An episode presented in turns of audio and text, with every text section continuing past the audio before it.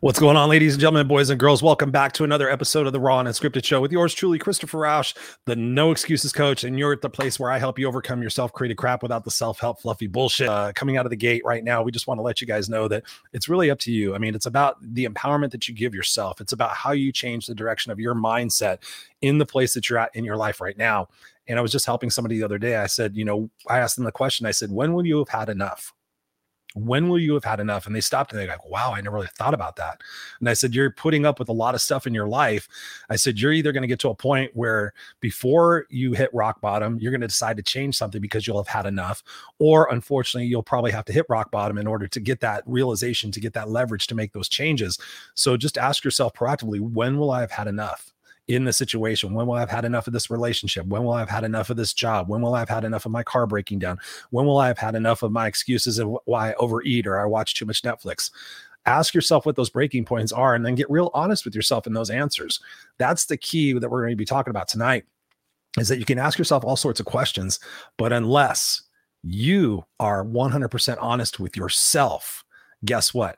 Nothing will change because you'll keep bullshitting yourself. You'll keep lying to yourself and you'll keep hoping, wishing, and praying that something else will change so you don't have to face the reality that it's all within yourself.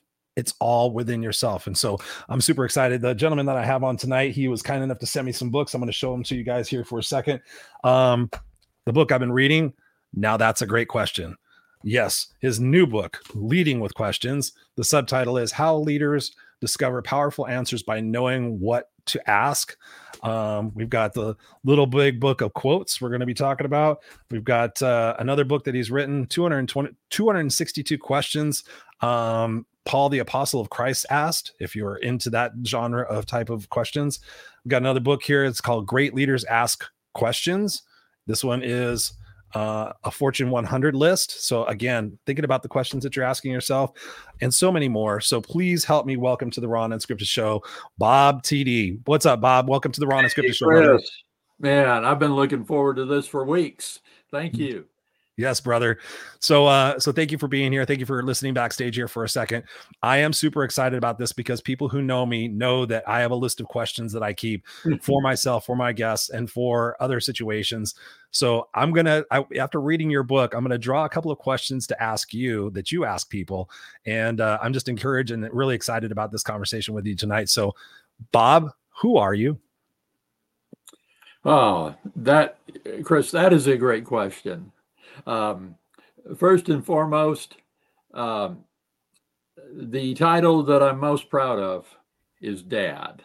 I'm dad to four. They're all adult children. I guess equal to that is grandpa. I'm grandpa to eight. Um, I'm, I'm a husband. Uh, I'm a son. My parents are passed. I'm a brother. I have one sister.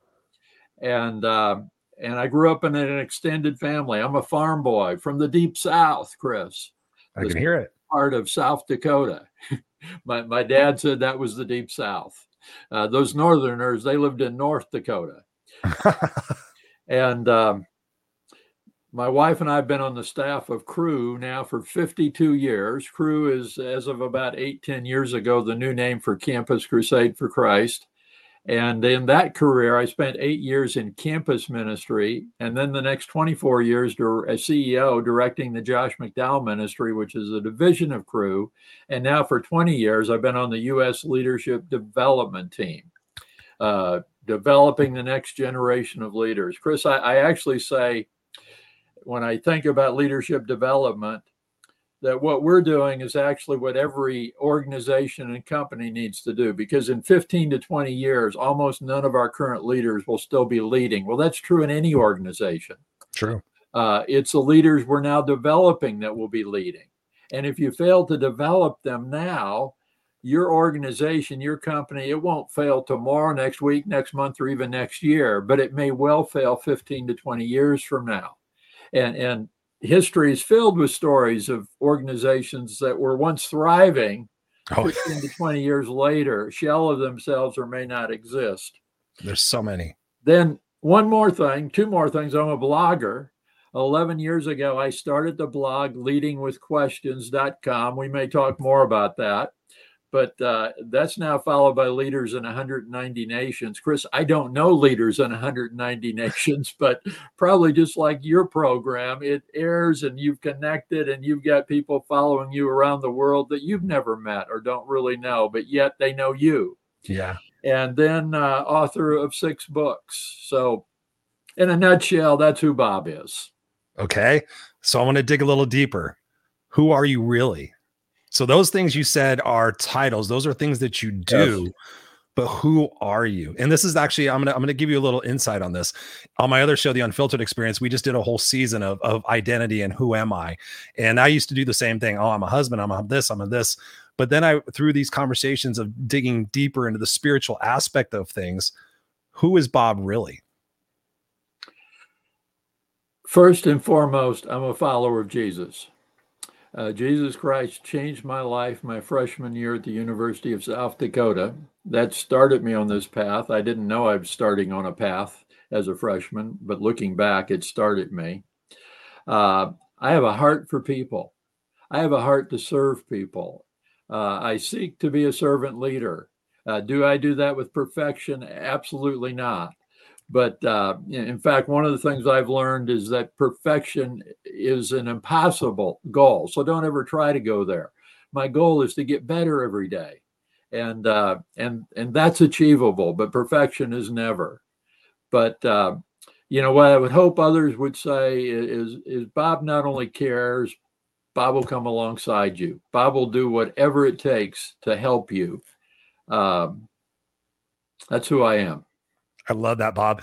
And that that goes right in line with what I learned through this experience because I would say those things. I'm, you know, I'm a director of operations, I'm a I'm a podcaster, I'm a speaker and everything. But through this, I learned that no, what I am is what I exude to be. So what I started saying now is what I am is I'm love. I am love. I am peace. I am empathy. I am forgiveness. I am understanding. I am mm. source. I am yeah. creator. So it's been interesting because yeah. when we sit there and we identify with a label of a situation that really doesn't dig into the to the inner aspects of who we truly are and that's one of the things that i love about you is i could see that you wear your heart on your sleeve that you're out there ready to serve and ready to commit and ready to give and that's what i wanted to see i wanted people to see that for you is that you are love you are creator you are source and you are part of the solution and so i wanted to dig on that a little bit I want to shift gears a little bit because in the book you talk about something very, uh, very profound. And when we can ask questions, and like I led up into the beginning of it, you know, it's one thing to ask a question, but it's another thing to answer a question honestly. And so many times we can sit there and I can say, Bob, how are you doing? Oh, I'm doing great, Chris.